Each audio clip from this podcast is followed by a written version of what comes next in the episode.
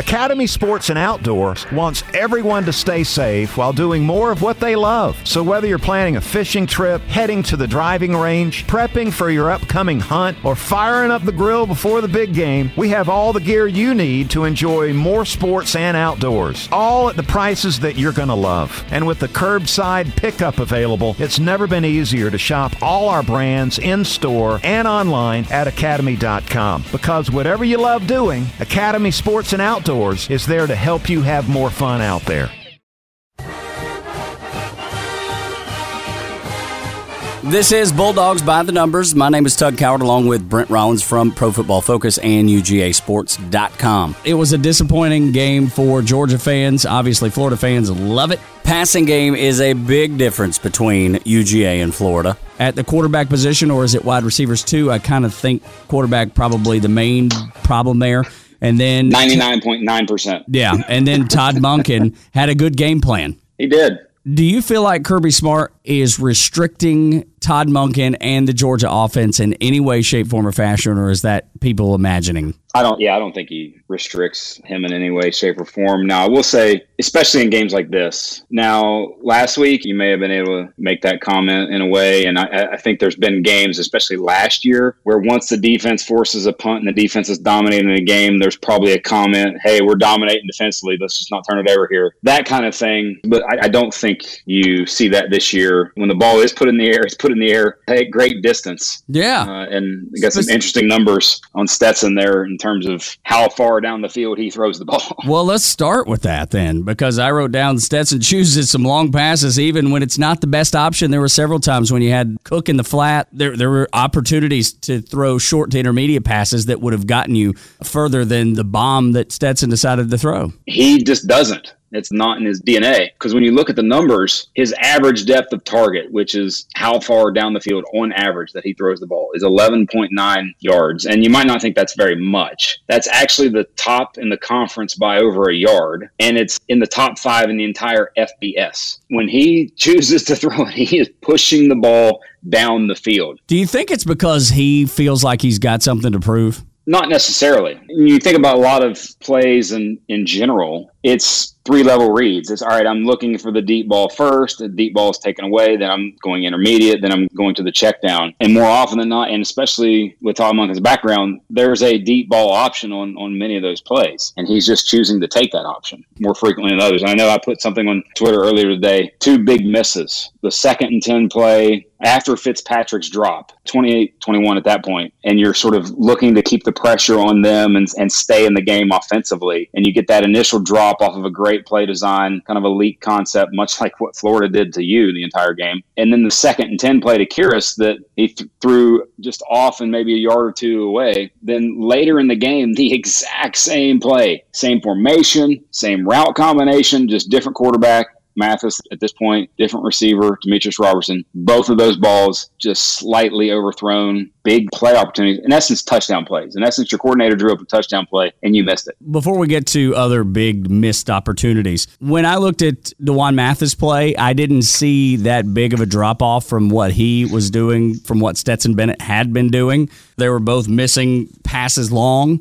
If you have 2 or 3 quarterbacks, you don't necessarily have one. And it's pretty obvious that right now they're just finding and searching for any kind of answer at the position. I liked some of the things D'Wan did. I didn't like his body language personally. As someone who coaches and coaches quarterback, it was awful. His body language was not what you would want to see from somebody who's going to be leader of your team. It felt negative. You know, when you think about the totality of their performance on throws over 10 yards, the combination of the 2 quarterbacks were 3 of 19, and then they had the 2 touchdowns that they, that we got, and then also the 2 interceptions. But for just an overall passing grade for the game was 27.2. When you put that in perspective, that is the worst single game passing grade for Georgia, any Georgia team, and any combination of quarterbacks in the PFF era. Wow. So that goes back to 2014. So 7 years of grading that we've done in the college ranks, and that was the worst quarterback performance that they've had in those 7 years. When I look back and I thought, okay, well, is there anything close to that? The two games that come up, both in 2015 against Alabama, so that was Grayson Lambert and Bryce Ramsey, and then the 2015 Florida game that Faton Balladis started. Before we get to missed opportunities, is it time to try something new? You're splitting reps between D'Wan Mathis, JT Daniels, and Carson Beck. Do you expect anybody but D'Wan Mathis to be on the field versus Missouri? I'm hoping you see a little bit of Carson Beck. Look, JT Daniels at this point is like, he's like a mystery. I'm not sure if he's really there or not. So I'm going to leave him out. If Carson Beck is the future, why are we not going to use what's left in this season to get him some game time reps so he's ready for next year, because this one's essentially over? Two things that are relevant there. One, you've seen Stetson Bennett, and granted, the team and the sort of the offense was playing well, and he made a couple throws, and then obviously on the touchdown that Rosemary Jackson got his ankle put in spots it doesn't need to be put into. Then Stetson got his shoulder dinged on that same exact play. So maybe how that game goes is a little different if that play does not happen. But when you look at the totality of the quarterback situation, Kirby Smart has really told the fans, I think, quite directly that these two give us the best chance to win. So that tells you about the other two that are in this race. Now, here's the key, though, and I wrote this after the game in sort of my post-game reaction column on UGA Sports. No matter what, this season is about learning. Yes, some miracle might happen, and Florida loses 2 games down the stretch. I don't think it's going to happen. And it doesn't matter. The likelihood of that is very small. And it doesn't matter because you're not going to be able to compete anyway, even if they do. Correct. The rest of this season, you have 4 games. Learn as much as you possibly can about the quarterbacks you have on your roster. That's all of them. Now, the key is, can they play? So can JT Daniels play? Is the knee to the point where at least he can go out there, compete, and not risk any kind of damage, just doing normal things? That's the great unknown, obviously, because you haven't seen him. But Mathis, Daniels, and Beck should all play. Whether it's, hey, you get quarter 1, you get quarter 2, you get quarter 3, or, hey, you get the first 3 series, you get the next 3 series. At this point, it doesn't matter. You're right. You have to find out what you have in the game because you didn't get a spring practice. So now use these last 4 games to see what you have, but have a plan. Have a specific plan. That way, whatever quarterback is playing knows, hey, first half, second half, first quarter, second quarter, first 3 series, next 3 series, whatever it is. And that way they can go in there and play confident, not going in there being like, hey, I'm going to start you, but if you stink, I'm pulling you. You can't do that. You have to have a plan with if you're going to play multiple guys. This is Bulldogs by the Numbers. Tug Cowart with Brent Rollins from Pro Football Focus and UGA Sports.com. All right, let's go to those missed opportunities. Overthrows. There were missed short to intermediate throws. There were so many opportunities to do more than Georgia did. Not that they deserve to win, but they could have put themselves in a position to win had they not missed all those. Correct. The sad part about it is not just offensive missed opportunities. There were multiple plays on the defensive side of the ball where the ball is just up in the air and it's ready for you to get. The Mark Webb play and the Mark Webb dropped interception. I mean, if you get that pick 6 right there and make it a 41-35 game with something around 7-ish minutes left in the game, Florida is beyond sweating at that point. Your team is beyond jacked up at that point. That entire game becomes nitty-gritty if that pick 6 happens. So it wasn't just the Fitzpatrick drop. It wasn't just some overthrows within the passing game. It was also some defensive plays that were there to be made that just weren't. Yeah, I don't know how they fix that. Injury, I think, plays a little bit in there, right? Very much so. Injuries in bunches often affects you more than, you know, you might have 5 guys out, but it's one guy in 5 different position groups. Now when you go LeCount out, Seeing out with targeting / probably concussion, now your 2 starting safeties are gone. That is just a compounding effect. Also along the defensive line, you had no Jordan Davis, no Julian Rochester. On Florida's second touchdown, the run right up the middle from Damian Pierce, you had true freshman Nazir Stackhouse, redshirt freshman Zion Logan there that just got owned, at least on that play on the goal line. You know, those are guys who are just now getting some time. So it's when you have multiple in one position that injuries affect you. Yeah, I sit and scratch my head at why is a program like Georgia struggling the way they do? I don't have an answer for him. When people ask me, I don't have an answer. I know it all comes down to quarterback play. You've recruited across the board. You're one of the best recruiters in the country. You have the best players in the country, yet you're playing like middle-of-the-pack SEC team. Yeah, and it's a twofold issue. One, against every other team that doesn't have a quarterback, their defense is what it's reported to be and talked about being. It's the best in college football. But when you play an offense that has a quarterback that's going to throw the ball accurately, by the way, Trask and how they threw the ball accurately in this game, it wasn't as much his accuracy. It was wide open, just hit layups, wide open receivers who were streaking down the side. We saw the wheel route combination, what you talked about with the lack of pressure on him. I think he was only pressured on 14 of his 44 dropbacks. So it's a combination of that, you know, we've talked about this ad nauseum, you know, even sort of juggling on Twitter, hey, let's get a T-shirt made. Offense means more. It just does. And that's why I think these last four games become a learning process, not just offensively, but defensively, because you're going to play a team this week in Missouri who has concepts and runs a lot of things that can hurt you and that other teams have hurt you with in the past. And they have a quarterback who can make some throws. So experimenting with coverages, experimenting with personnel, especially this week and the next game against Mississippi State, who's going to chuck it all over the yard. It's a great learning time for them defensively, as much as it is you're now learning to see, all right, who we have a quarterback and can we have somebody that can execute? See, I don't think many people are putting any responsibility on the defense. It's really the first time I've heard anybody really say it. So it's interesting because I don't think people are diving deep enough in to realize that. No, and the numbers are what they are. I mean, over the past four meaningful games against high-level offenses and elite quarterbacks, or at least accurate quarterbacks, 2018 against Alabama, 2019 against LSU, and then the two games this year against Alabama and Florida, you've averaged giving up 500 yards a game and 39 points a game. No matter what you do offensively, you can still stop them on defense. Just because your offense isn't keeping up with them doesn't mean you can't stop them too. So it's got to be a learning process over the next four games and really over the entire offseason for Georgia to look at what blow down elite quarterbacks, because in essence, they have you figured out right now. And I'd written down, it was a graphic from CBS Sports. It said Georgia had given up 41 to Bama and Florida and 40 in all the other games. And it goes exactly back to what you're talking about. The defense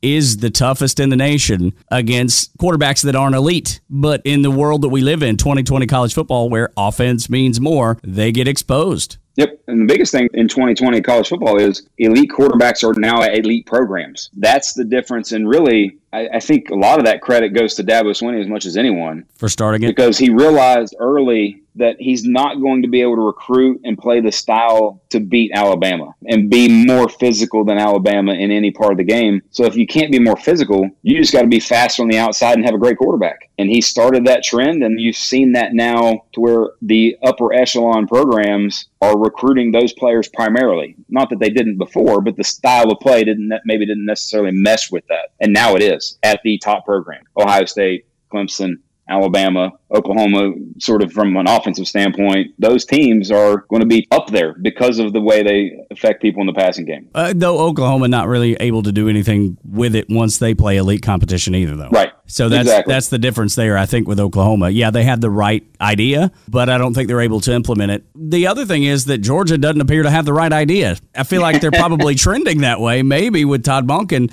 but I don't know that they have the right idea because they don't have an elite quarterback. So is Georgia trending in the right direction, at least for the future? And does Georgia have a problem getting, keeping, and developing quarterbacks? The Fields thing is an issue. For the kid, you want to see the kid succeed, but from a Georgia fan perspective, obviously, you wish that he were doing it in your jersey as opposed to another. But he's a supreme talent. He's playing at a level right now from an accuracy standpoint that is absurd. He's completing over 80% of his passes. And so I'm not taking anything away from him because he is amazing, and everything you said was right. I wish you were in the Georgia jersey. Marketing is everywhere. From the billboards on the highways to the notifications on your phone, we are constantly bombarded with people trying to sell us stuff. What makes good marketing? Are you doing enough in your life personally and professionally to market yourself? You have questions, and the Marketing Mad Men have answers. Search the Marketing Mad Men on Google or your favorite podcast provider to get practical marketing advice from expert guests who are shaping and reshaping the business world. They say marketing is a madman's game. Join the Marketing Mad Men every Saturday at 4 p.m. to find out why. This morning in North Carolina, wheels are spinning. Determination is winning. A passion is now a thriving business, and it shows no signs of slowing down. How? The power of a conversation, like the one Clint Spiegel had with First Horizon Bank about starting a bike wheel manufacturing facility in Asheville. Now it's not just talk, it's rubber meets road. First Horizon Bank. Let's find a way. Go to firsthorizon.com/Clint. First Horizon Bank, member FDIC. But he is playing in the Big Ten, which is down. I mean, it's not the most competitive of conferences. Yeah, and it is. But you know, just from a talent perspective, there's he's going to be a top three pick. And you think about it, if you're Kirby Smart, you might not recruit a better offensive player in the next decade. Or ever. At the most important position. Because you look at some of the people they've recruited, and the Andrew Thomases of the world that was a top five pick. They've had high-level recruits, but not at that most important position. Now, next year, obviously, you have Brock Vandegrift that's committed, that actually plays down the street for me here at Prince Avenue Christian. That's a yet-to-be-seen. It's not a known commodity at this point. And the Fields thing, you always go back to it just because of what it does. It sets back your timeline. And then also what you thought you were going to have with Jamie Newman. I mean, Jamie Newman coming in from Wake Forest from a talent perspective and the measurable size, arm strength, what he'd done at Wake Forest from a PFF grading standpoint, it would have been fun to see him in this offense, and you just didn't get that opportunity based upon his decision to opt out. I got a chance to meet the kid. I competed against the kid and played around some hoops and things like that with him. He's a phenomenal athlete, phenomenal competitor, leader. Everything about the kid was something that you wanted to see. It just obviously didn't work out for them and him at Georgia this season. So all of these things are putting you in a position that you are right now. And I just would have wanted to see it. Yeah, me too. As a fan of that, I would have wanted to see him in this offense with the opportunities that are being created within Todd Monken's offense as a run-pass combination quarterback that, you know, last year when you look at his grading at Wake Forest on deep balls and on tight window throws, he had the second highest grade in the country right behind Joe Burrow.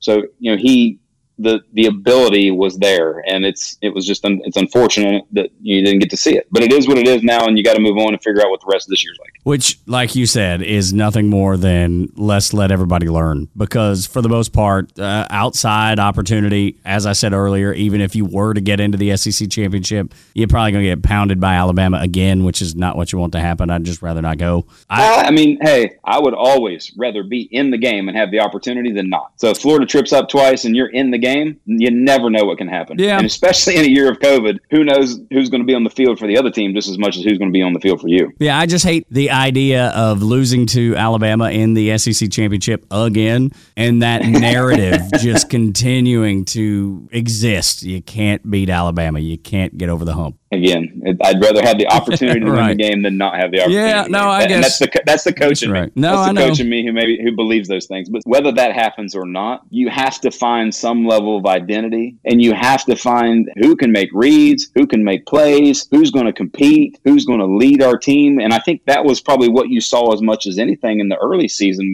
when Stetson came in the game in Arkansas and then played like he did against Auburn is belief, confidence, things that, you know, the sort of the immeasurable part, the non-numbers part of it, that you saw the non-measurable part of things really come into play. As a Georgia fan, I don't know where you go. For the first time since Kirby Smart has been the head coach, we feel like our backs are against the wall. We're at, I don't know if it's a crossroads, but we certainly have taken a dip where we've not had this in a while. So what do we do with it? How do we correct it? I think that's where most Georgia fans, that's where their heads are. Yes, and obviously, hey, look who you open the season with next year, too. It's Clemson, who has not just one quarterback, but two. Yeah, and right. The guy who's going to be there next year might be one of the top five, at least in terms of talent, top five quarterbacks in the country right now. Yeah, DJ Uiagalelei looked really good against Notre Dame, even though they lost. I do think if Trevor Lawrence is in that game, the game is probably very different, but, you know, might be versus what really was. Yeah, next year is going to be tricky. Where do Georgia fans go? Like, give me some number. Give me some reason to have hope. You stop their two best players for the most part. You know, last week when we talked about it, can you limit the big plays that Kyle Pitts has? Now, granted, Kyle Pitts had two big plays, and he didn't play the second half because of the hit. And then also Kadarius Toney, how can you make sure you can tackle him, because he's obviously making people miss at a rate that was best in the SEC and one of the best in the FBS. Those two had 12 touches combined for 99 yards, and the touchdown obviously to Pitts over Tyson Campbell. However, they took massive advantage with their running backs and other tight ends in the passing game to the tune of 362 yards receiving from the running backs and the tight ends. Trask was 10 of 11 for 212 yards to just the running backs alone, and then 6 of 7 for 150 yards and 2 touchdowns to the tight end. So, and I think the positive aspect, as much as anything, you know, sometimes you win, sometimes you learn. And learning from a defensive standpoint of going into games, because both this game and both the Alabama game, Georgia went in looking to do two things. One, stop the run, and two, stop the middle of the field. Don't let them get breakaway big plays in the middle of the field. They did it in both games. They were successful. Now, after the first two drives, those two scoring drives that they had, they got it back to 14-all. They had 8 carries for 43 yards. They had some running game positivity in that, which was probably the biggest point of the game to not have it, but they did. After that, they had 29 carries for 54 yards. Their running game was basically non-existent. The longest run after those first few drives was an Emory Jones 10-yard keeper. So you eliminated their running game. You eliminated Tony and Pitts for the most part in the middle of the field. You just got torched again, much like Alabama, on the outside. Now, how you got torched, Alabama did it with receivers. Florida obviously did it with running backs and tight ends. But in both instances, you've said, hey, I'm going to go into the game stopping this, and you've been successful in stopping what you wanted to, but you've given up other things because of it. Now, maybe you relook at your philosophy in terms of how you play, how much man and press coverage you play versus how much, you know, three deep, even maybe quarters type covers that you play, which is 4 secondary, 2 safeties, 2 corners. Maybe you start to evaluate every little detail in terms of how you attack these offenses, and it becomes beneficial to you down the road to the point where, hey, I have the athletes to make these plays. It's just I need to put them in a different position to make them successful. Going to take a lot of work. I got to tell you, I don't know if Georgia fans feel as low as I do right now. I bet there are a lot that do. Obviously, our message board at UGA Sports.com is a fun read, and if you're not a part of the site, you should be, just for that alone, just for the entertainment alone that's on the dog vent. Folks live and die with it every week, and this is not a good week, unfortunately. We've given you a couple reasons to believe. Now let's go to the horrible numbers, specifically for the Florida quarterback, since we've already discussed the Georgia quarterback. I mean, when you look at Kyle Trask, he had a phenomenal game, and granted, what we had talked about a little bit, you know, he was throwing to a lot of just really open receivers, but he was only pressured on 14 of his 44 dropbacks. He was actually only blitzed on 7 of those 44 dropbacks. And what's amazing about that is when he wasn't blitzed, 26 of 36 for 383 yards and one of the touchdowns. If you did not get after him in any way, shape, or form, it was chunk plays that they were getting. And obviously it was sort of the wheel leak concepts that you heard over and over again, and you saw over and over again, one of those, are we going to make an adjustment kind of thing to that in terms of a discussion point. But coming into the game, 65% of his attempts had been less than 10 yards, and Georgia was very effective in limiting his short passing game. But in this game, he was going deep. He did it more. Over 10-yard throws, he was 12 of 15 for 268 yards and 3 of his touchdowns. So it was one of those things where Dan Mullen went into the game and said, this is how I'm going to attack you. And they did it continuously. Versus when you look at the comparison, compare Stetson and D'Wan, over 10-yard throws, they were 3 of 19 with 2 touchdowns and 2 interceptions. So the quarterback play obviously stood out as much as anything in this game. Ugly. It hurts my heart, but... It just is what it is. You're a very disheartened fan, Tug. I am, yes. I'm wearing it on my sleeve. I haven't done this in years. Maybe it's because I've not really had to in years. And expectations, right? You had expectations. That's exactly right. Georgia fans, I believe, have been conditioned to have expectations. Now, whether they've lived up to that, that's a different story. Some people say yes, some people say no. I kind of lean toward no, to be honest with you. You get to the national championship, you didn't win it. You should have. The next year with the SEC championship, you didn't win it. You should have. It feels like it's trended downward a little bit since then. Is that the way you interpret it, by the numbers anyway? Yes, especially from a defensive side that we've talked about. But I think one of the interesting things about this year, as much as any, once Jamie Newman opted out and wasn't going to be a part of your team, especially as late as it was, your back's against the wall. That, in essence, gave you – but it also gave you the opportunity to say – hey, look, we had prepped all fall. I mean, we knew we had to get a grad transfer quarterback as it was because Fromm left early and because of Fields' transfer, you know, two things. But we had prepped all fall. This guy's going to be our starter. The other guys obviously get reps, but not starter reps and not having that starter mentality. It gave you the out to really be patient with D'Wan Mathis and say, hey, this guy right now is the most ready physically from a talent perspective to play, and we're going to live with some of his early mistakes. We're going to lean on that defense, lean on him, the running game, his own running game, till he gets comfortable. And then the first game happens where you're behind and it just doesn't feel right. And then Stetson comes in and plays really, really well. I think that, as much as anything, it was a step forward. Instead of taking 2 or 3 steps back to take 8 steps forward, you took one little step forward that then later led you to taking steps back.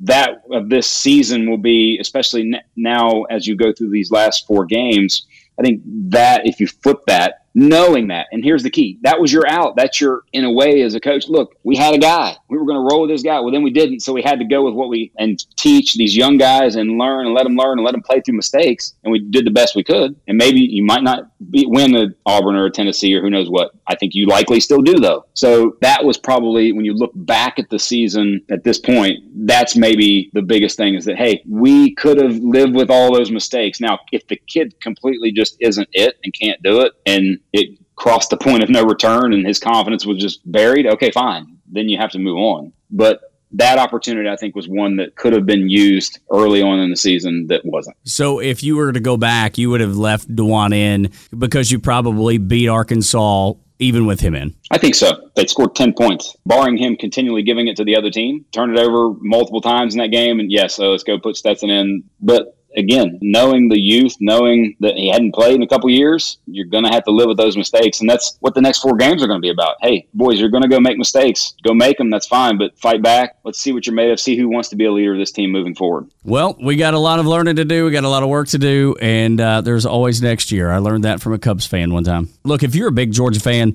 thank you for listening to this podcast, first of all. But go to UGAsports.com and PFF.com. Click on subscribe. For PFF, for the first time this year, you can get those college grades that Brent's always talking about. $30 a year, premiums at $120, UGAsports.com, $99 a year there. I'm a member. Insider information on the team, recruiting, and everything that is Georgia football. Brent, we appreciate the time, man. Look forward to getting another win. Let's get back in the win column against Missouri. Get some positivity going, especially for Tug. I got to tell you, man, if I had a liquor drink right now, I would guzzle it. All right, man. Make it a great day. See you. Take it easy. Marketing is everywhere. From the billboards on the highways to the notifications on your phone, we are constantly bombarded with people trying to sell us stuff. What makes good marketing? Are you doing enough in your life personally and professionally to market yourself? You have questions, and the Marketing Mad Men have answers. Search the Marketing Mad Men on Google or your favorite podcast provider to get practical marketing advice from expert guests who are shaping and reshaping the business world. They say marketing is a madman's game. Join the Marketing Mad Men every Saturday at 4 p.m. to find out why.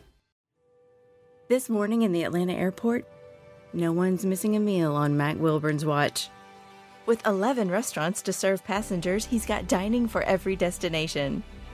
And it all started when Mac talked with First Horizon Bank about opening a franchise in the airport. Now it's open for business and cleared for takeoff. First Horizon Bank. Let's find a way. Go to firsthorizon.com/Mac. First Horizon Bank, member FDIC.